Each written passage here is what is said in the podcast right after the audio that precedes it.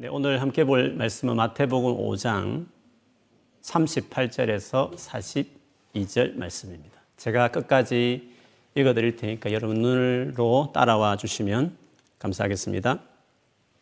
너희는 눈에는 눈으로 이에는 이로 라는 말을 들었다. 그러나 내가 너희에게 말한다. 나쁜 사람과 맞서지 마라. 만일 누가 내 오른쪽 뺨을 때리거든 다른 뺨도 돌려대라. 만일 누가 너희를 재판에 걸어 내 속옷을 가지려고 하거든 그도까지 내어 주어라. 만일 누가 너를 강제로 약 1.5km를 가게 하거든 그와 함께 약 3km를 가 주어라. 내게 달라고 하는 사람에게 주어라. 내게 꾸러온 사람을 거절하지 마라. 아멘. 우리 한번 자기 자신을 향해서 믿음으로 자기 영혼을 축복하면서 선포하고 옆에 가족이 있으면 가족을 향해서도 같이 하겠습니다. 올해는 버티지 않고 돌파할 것입니다. 다시 하겠습니다. 수비 정도가 아니라 고를 넣고 말겠습니다. 고를 넣고 말겠습니다. 아멘. 오늘 말씀을 여러분 읽으시면서 어떤 느낌이었는지 모르겠지만 저 개인적으로는 조금 어려운 말씀이기도 했습니다. 두 가지 정도 어려움이 있다면 첫째는 해석적으로 이 말씀을 어떻게 오늘날 나에게 적용해야 되나 하는 어려움이 있었습니다. 한번 읽어본 첫 인상은요, 마치 세상의 불의에 대해서 대응하지 말라고 하는 말씀처럼 들리기도 하고요. 그리고 돈을 빌리러 오는 사람에게 묻지 말고 다 주라고 하시는 것 같기 때문에 그렇습니다. 그렇다고 해서 그건 아닌 것 같은데 하면서 내 생각, 내 기준, 내 수준으로 이 말씀을 해석하면 혹시 그렇지 않은데 내가 말씀을 퇴색시키는 거 아닌가 하는 마음도 같이 들기 때문에 그렇죠.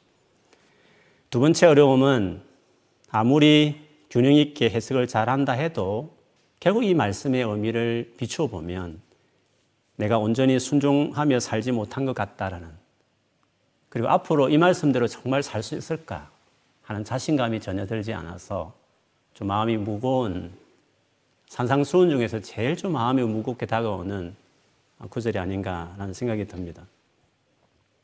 먼저 두 번째 말씀부터 한번 우리가 생각을 좀 해보죠. 이것은 산상수훈 전체에 대한 관점을 다시 기억할 필요가 있습니다. 산상수훈이 어떤 관점으로 봐야 되느냐 하는 거죠. 산상수훈이 분명히 우리가 순종해야 될 교훈에 대해서 명령하는 것은 맞습니다. 그렇지만 이 말씀이 어떻게 시작되는지를 우리가 기억해야 된다 했습니다. 팔복으로 시작됩니다.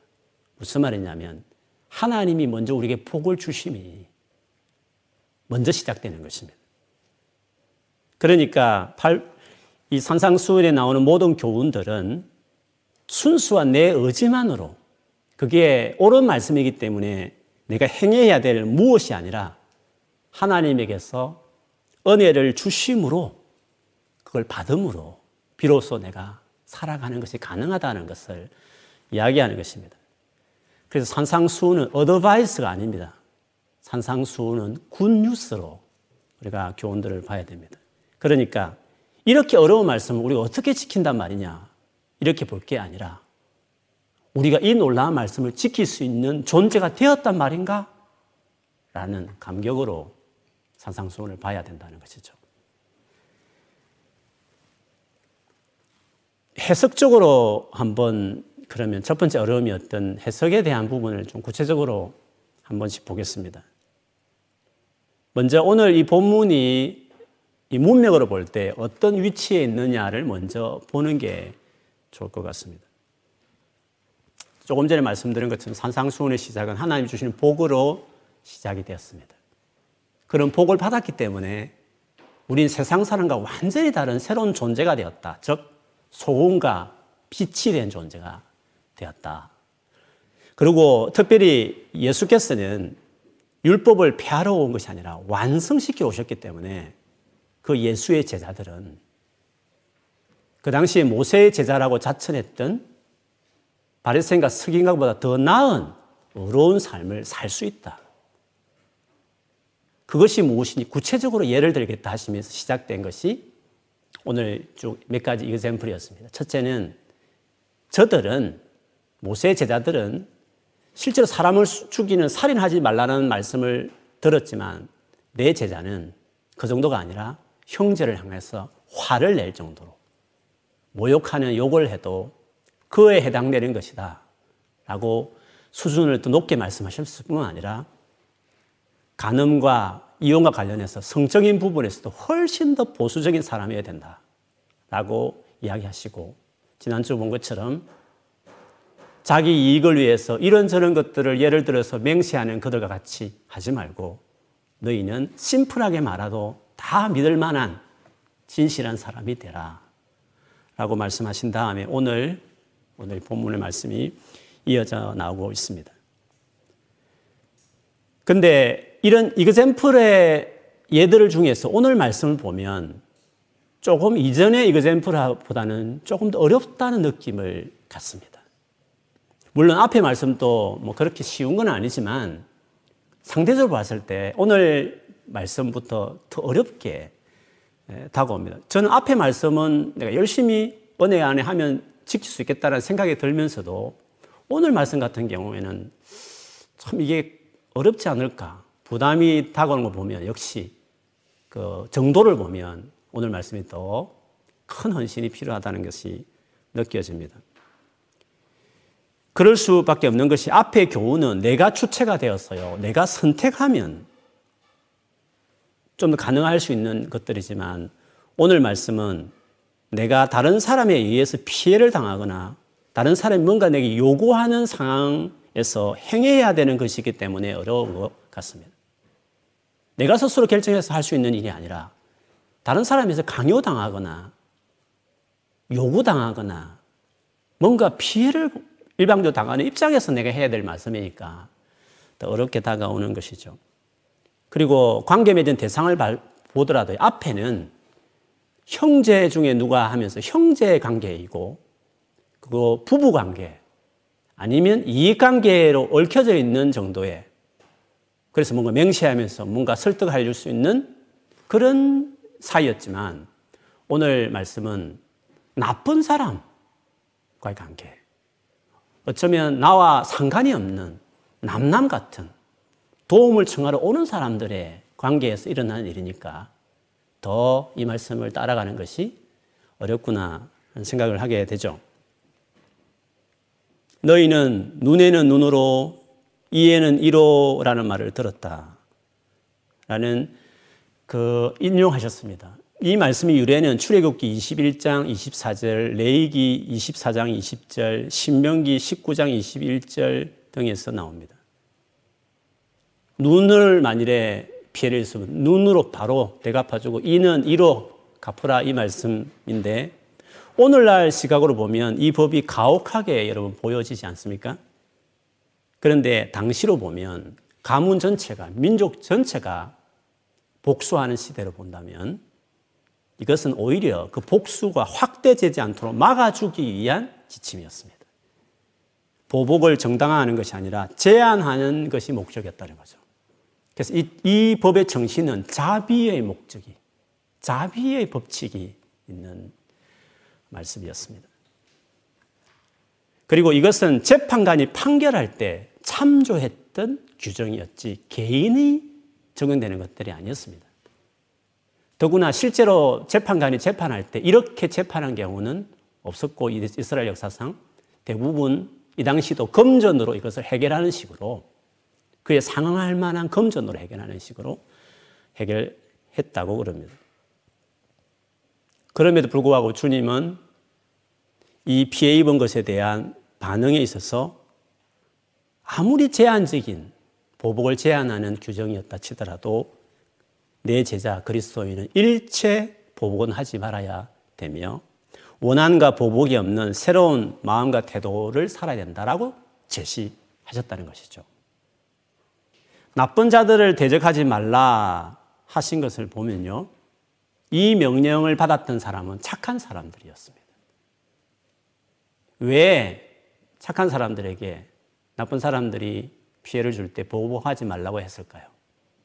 보복의 고리를 끊어낼 수 있는 사람은 나쁜 사람이 할 수 없습니다.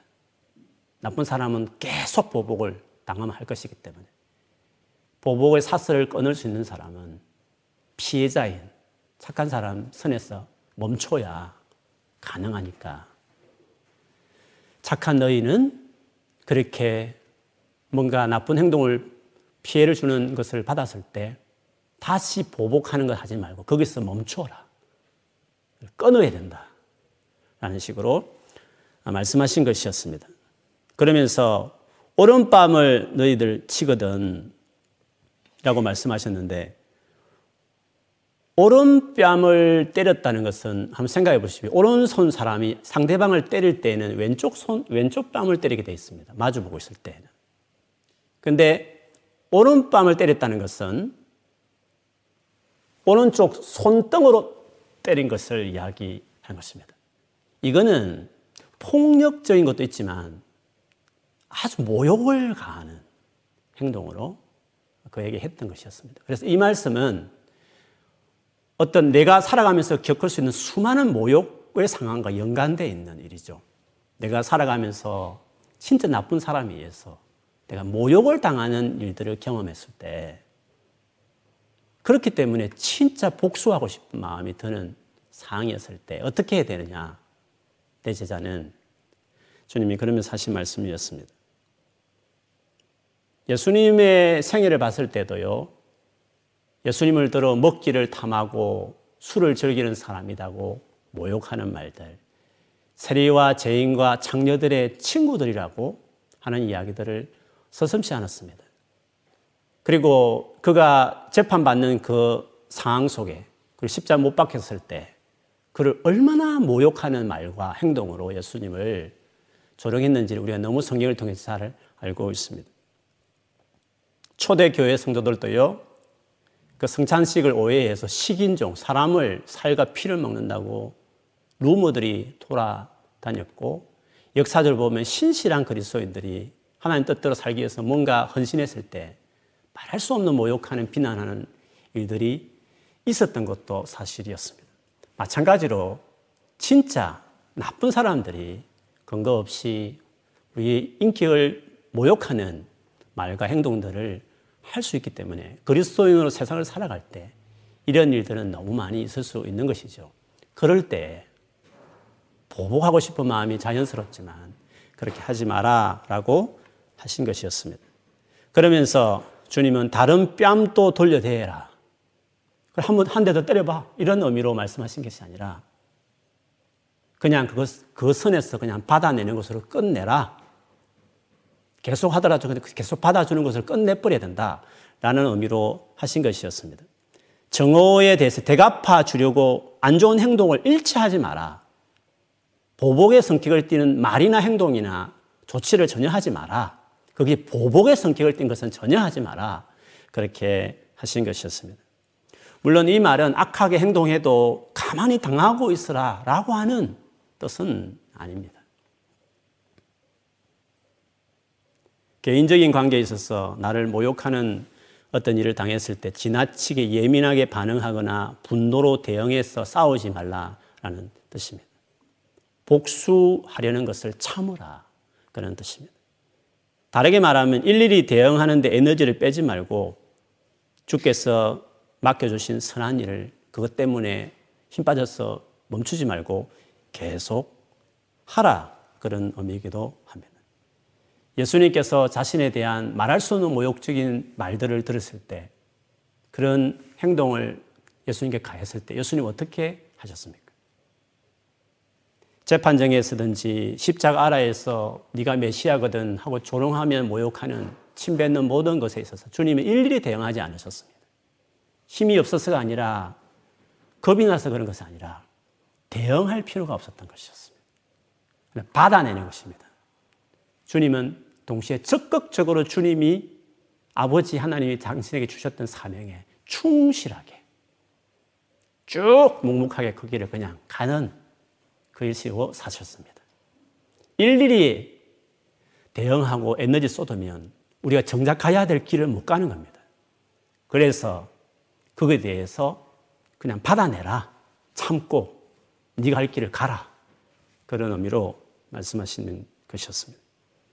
베드로전서 2장 23절에 보면 이렇게 베드로가 예수님을 대해서 이렇게 말했습니다. 그는 모욕을 당하셨으나 모욕으로 갚지 않으시고 고난을 당하셨으나 이어하지 않으시고 정의롭게 심판하시는 이에게 다 맡기셨습니다. 이렇게 할 수 있는 힘이 어디 있을까요? 인간의 마음으로 마인드 컨트롤로 될 부분은 절대 아니죠. 하나님이 나를 어떻게 사랑했는지를 계속 잊지 않고 붙잡아야 가능한 것입니다.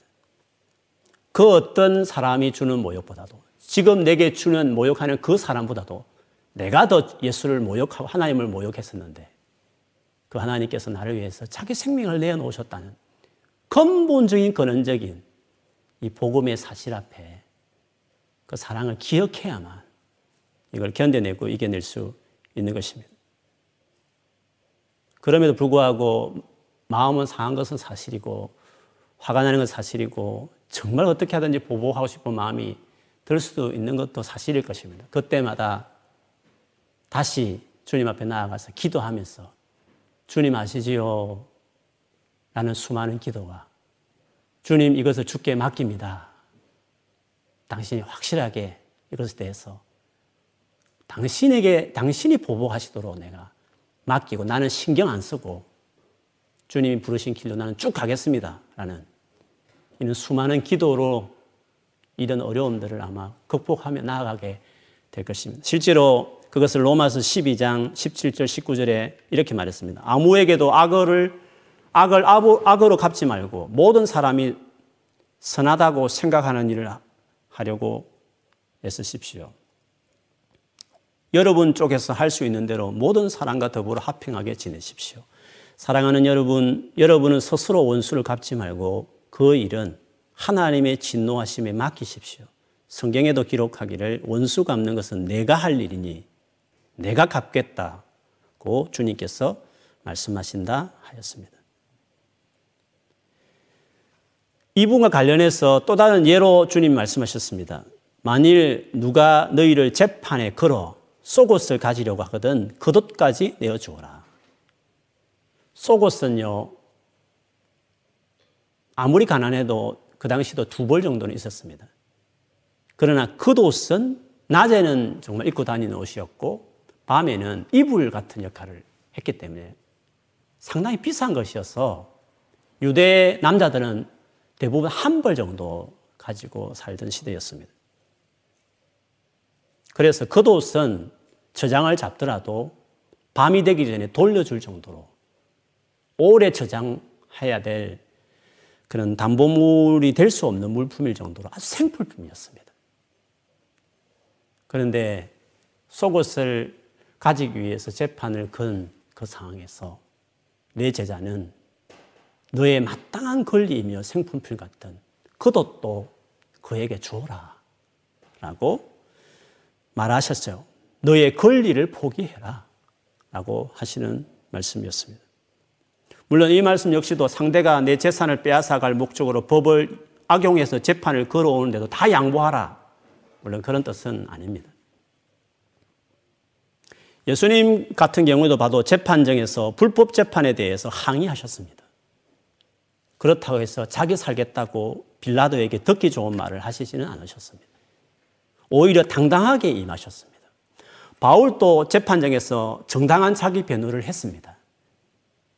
그러나 역시 살겠다고 아부나 뇌물 주면 풀어줄冲동이 있는 걸 알았지만 그걸 절대 하지 않으셨습니다.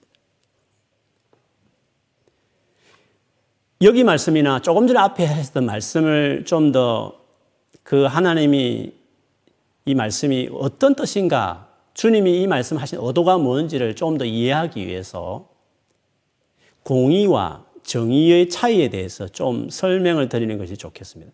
예전에 한번 여러 번 나눈 적이 있지만 어, 여러분이 기억을 못할 수도 있고 기억하신다 해도 중요한 부분이기 때문에 다시 한번 좀 언급하는 게 중요할 것 같아요. 그것이 오늘 이 같은 말씀을 이해하는데 어, 중요한 또 지침이 되기 때문에 그렇습니다. 한글로 보면 공의와 정의는 막 섞여 있습니다. 공의가 정의 같고 정의가 공의 같고 그렇습니다. 물론 두 개가 너무 밀접한 관련이 있기 때문에 그럴 수도 있지만 사실 약간의 차이가 있습니다. 그래서 한글 성경을 보면 이게 왔다 갔다 하는 경우들이 많이 있습니다. 근데 영어로 보면 정확하게 구분됩니다. 제가 몇 차례 말씀드렸지만 justice, righteousness 이 두 가지로 표현되어 있습니다. Justice는 요즘 흔한 말로 하면 공정, 공평, 아, 공의 이런 의미에 가까운 단어입니다.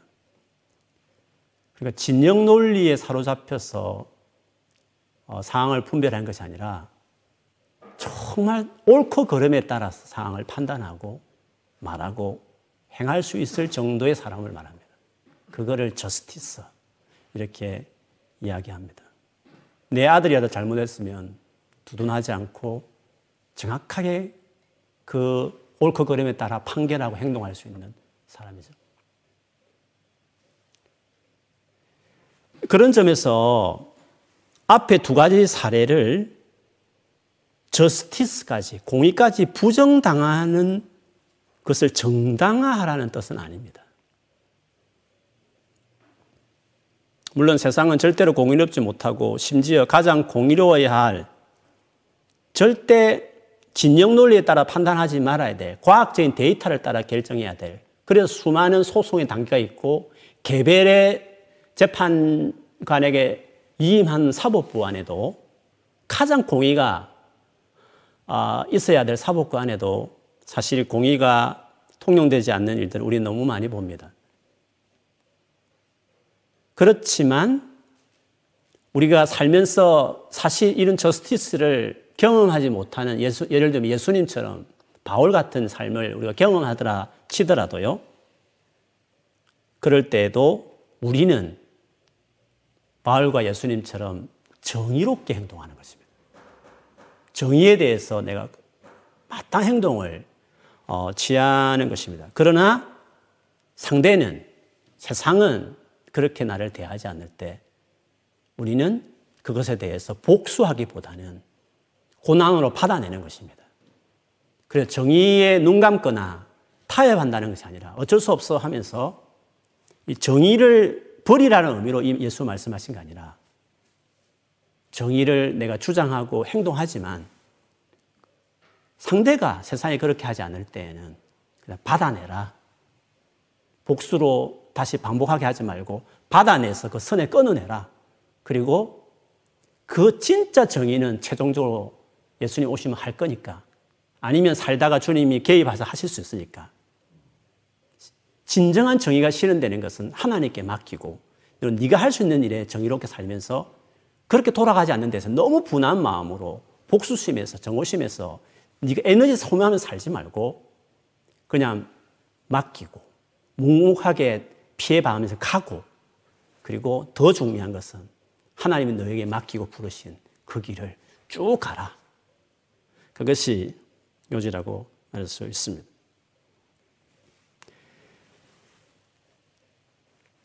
그런데 오늘 이 말씀을 저스티스 관점에서 보면 좀 이해가 어려운 겁니다. 왜냐하면 저스티스를 마치 부정하는 말처럼 보이기 때문에. 그래서 사실 오늘 이 본문의 말씀은 저스티스에 대한 말씀은 아닙니다. 이건 전제돼야 되는 겁니다. 그래서 저스티스를 존중하는 의미로 해석하는 것은 맞습니다. 제가 누차 혹시나 오해될 수 있는 부분에 대해서 여러 가지 한 가지 예를 들어서 설명드렸듯이요. 그런데 불구하고 저스티스가 아닌 뭔가 일방적으로 당하는 같은 느낌을 드는 이유는요. 라이처스너스를 강조하는 말씀이기 때문에 그렇습니다. 그래서 저스티스는 전제되어 있는 겁니다. 더 강조하는 것은 라이처스너스입니다. 이 단어의 의미가 뭔가는 우리가 좀 알아야 될 필요가 있습니다. 내 것을 희생하면서 상대에게 정말 필요한 것을 채워주는 것입니다. 여러분, 저스티스가 중요하잖아요. 근데 저스티스 관점으로만 일을 처리하면 정말 상대의 필요를 채울 수 없는 딱한 처지들이 참 많습니다. 법이 그렇게 되어 있기 때문에 딱하지만 힘들지만 법이 그렇게 되어 있기 때문에 그 저스티스대로 집행을 하게 되면 참 마음 아픈 사례들이 많이 있는 겁니다. 그렇다 해서 불쌍하니까 내 편이니까 저스티스를 물리면 또 그것도 문제가 되지 않겠습니까? 그러면 어떻게 해야 되겠습니까? 저스티스도 지키면서 그 상대의 필요를 채워주려면 어떻게 해야 되겠습니까? 누가 가진 사람이 희생을 해서 더 하지 않아야 되는데 자기가 나서가지고 뭔가 희생을 해서 자스티스도 성립시키면서도 그 피로를 그 아픔을 해결해 주는 것으로 나가야 되는데 그게 라이처스너스라고 이야기할 수 있습니다. 그래서 저스티스를 지키면서도 상대의 필요까지 채워주는 길, 희생. 내가 뭔가 나서서 희생하는 거. 라이처스너스는 내가 희생해서 저스티스를 세우는 것입니다.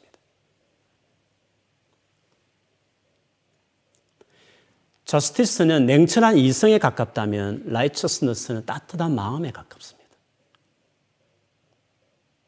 그러니까 라이처스너스는 적극적인 사랑으로 공의 저스티스를 실천하는 것이다. 이렇게 말할 수 있고 오늘 이런 말씀 유는 저스티스는 당연히 배경에 깔려 있는데 그 원칙대로만 세상을 살면 물론 뭐 치우치지 않고 저스티스만 하는 것도 훌륭한 것이지만 그렇게 보면 살아남을 사람이 많지 않으니까 누군가가 더 어려운 사람이, 옳은 사람이 자기를 희생해서라도 열심히 감방을 찾아가고 애써서 자기 돈을 투자하면서 그 가족들을 돌보가면서 법대로 집행해서 그 가정의 피해를 보지만 그 피해에 대해서 내가 나서서 만회해가는 바로 그 라이처스너스. 저스티스를 지켜내면서 자기가 일부러 희생해서 챙겨주겠다는 그 태도들. 이게 라이처스너스죠. 산상순이 말하는 걸 라이처스너스의 관점에서 지금 설명하는 겁니다. 마치 이것이 저스티스를 무시하는 것 같지만 전제되어 있는 것입니다. 그거는 너무 중요한 기본이니까. 그 관점에서 계속 보겠습니다. 만일 누가 강제로 약 1.5kg를 가게 하거든 그와 함께 약 3kg를 가져오라. 이것은 당시 로마가 이스라엘을 식민지로 삼고 있었지 않습니까? 그 시절에 아예 식민지 법상으로 로마 군인들이 짐을 나르려고 할 때 식민지 백성들을 아무나 징벌해서 강제적으로 그 짐을 지고 가게 만드는 것들이 있었습니다. 근데 그 정해진 길이 1.5km였습니다. 근데 주님은 그런 일을 강요당할 때 그 군인이 원하는 것보다도 더블로 해줘라. 그렇게 이야기했습니다. 내가 하고 싶지 않은 일인데 나도 내 개인적인 스케줄이 있는데 다른 사람들이 자기 필요를 앞세워서 내게 요구를 할 때 그것을 해줄 뿐만 아니라 그 사람이 기대하는 그 이상으로 더 잘 해주라. 그런 뜻입니다. 물론 그렇다 해서 자신이 할 수 있는 일을 내게 떠미는 그의 게으름까지 다 받아주라는 뜻은 아닙니다. 그는 자스티스가 아니니까요. 정말 도와줘야 할 일이 있지 않습니까? 그런데 지금 나도 바쁘고 나는 그걸 별로 하고 싶지 않고 나와 상관없는 일이고 어쩌면 귀찮고 짜증나는 일이지만 그냥 꼭 필요한 일이면 그 사람이 정말 그 사람에게 필요하고 중요한 일이면 기분 좋게 그 사람이 바라는 그 이상으로 두 배로 그의 필요를 채워줘라. 그거는 라이처스너스의 관점이라고 말할 수 있죠. 마지막으로 주님이 예를 드신 것은 내게 달라고 하는 사람에게 주어라. 내게 꾸러온 사람을 거절하지 마라. 이 말씀은 도와달라고 손 벌리는 모든 사람에게 다 내어주라는 뜻은 당연히 아닙니다. 그거는 자스티스가 아니니까요. 그러나 그런 경우 말고도요, 사람은 딱한 사람들 참 많습니다. 너무 자기 상황이 힘들기 때문에 도움을 필요로 하는 사람도 많이 있는 것입니다. 게으름이 아니라 진짜 도움이 필요한 사람들 있을 때에 내가 여유가 있으면 나의 삶을 다 파괴하면서 마이너스 통장 추가하면서 도우란 말이 아니라 내가 여유가 있고 내가 좀 아껴 쓰고 조금 안 써서라도 할 수 있는 기본 foundation을 확보한 가운데 내가 조금 힘들지만 저쪽에서라도 도와줄 수, 모아서 도와줄 수 있는 일이면 거절하지 말아라. 라고 돌려받을 생각하지 말고 도와주라. 그런 식으로 말씀하시는 것이었습니다. 여러분, 이 말씀을 보시면 어떻습니까? 이거는 힘없는 사람들의 구차한 변명을 늘어놓는 말이 아닙니다. 주님은 우리들어 더 강한 자가 되라. 그렇게 말씀하신 것입니다. 나, 마음이 넓은 그릇이 되라는 것입니다. 통 큰 사람으로 아예 내 제자는 살아라. 상처 주면 대받아치는 것이 일상적이지만 그냥 묻어낼 뿐만 아니라 라이처스너스까지 나가는 사람이 되라. 큰 사람이 되라, 세상에서. 그렇게 하시는 말씀입니다. 이렇게 하면 말씀의 해석에 어렵지는 않은데, 말씀을 제대로 균형 잡게 해석을 치다, 했다 치더라도 역시 마음에 남는 부담은 있습니다. 자스티스를 부정하는 것이 아니니까 다행이긴 한데, 라이처스너스를 행해야 하니까 마음이 무거운 것입니다. 그래도 감사한 것은 우리가 주님으로부터 이런 은혜를 먼저 받았다는 사실이 중요한 것입니다. 그리고 그 은혜는 지금도 계속되고 있고 앞으로도 계속 될 것이기 때문에 우리는 가능한, 이 삶이 가능한 예수님의 제자들이다. 그 사실을 우리가 다시 기억할 필요가 있습니다. 그래서 우리 주님이 주신 은혜를 로마서 3장 21절, 22절에 보면 그러나 이제는 율법과 상관없이 하나님의 의가 나타났습니다. 그것은 율법과 예언자들이 정언한 것입니다. 그런데 하나님의 의는 예수 그리스도를 믿는 믿음을 통하여 오는 것인데 모든 사람에게 미칩니다. 거기에는 아무 차별이 없습니다. righteousness from God이랬습니다. 하나님께서 우리에게 righteousness를 하신 것입니다.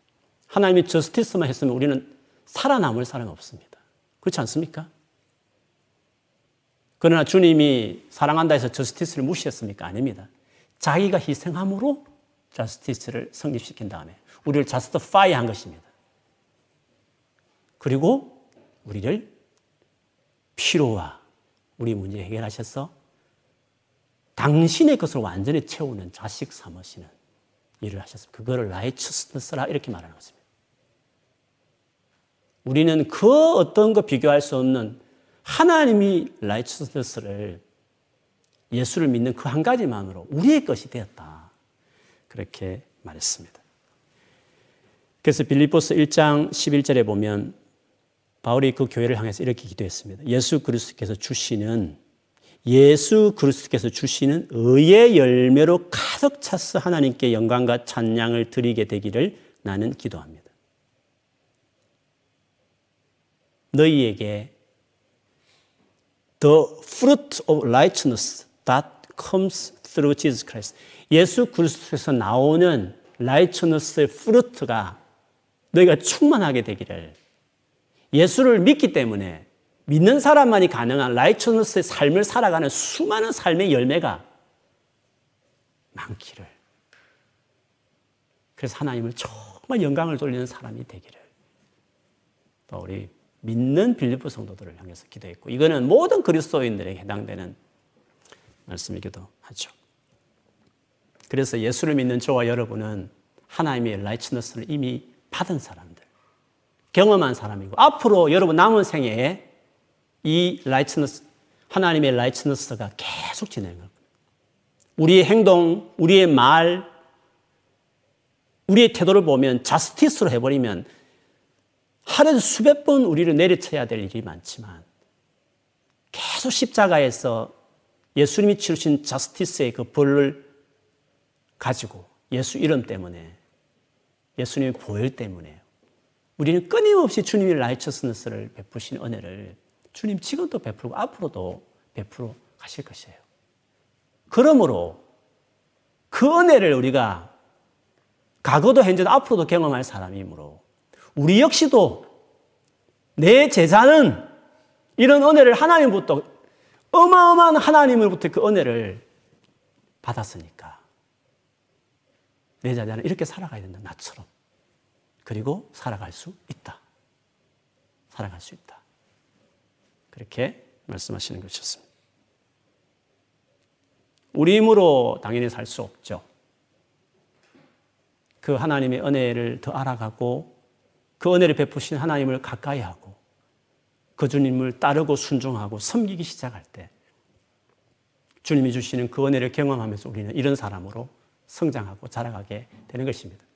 그래서 우리 역시도 바울처럼 기도가 필요합니다. 하나님 이런 삶이 되게 해 주십시오.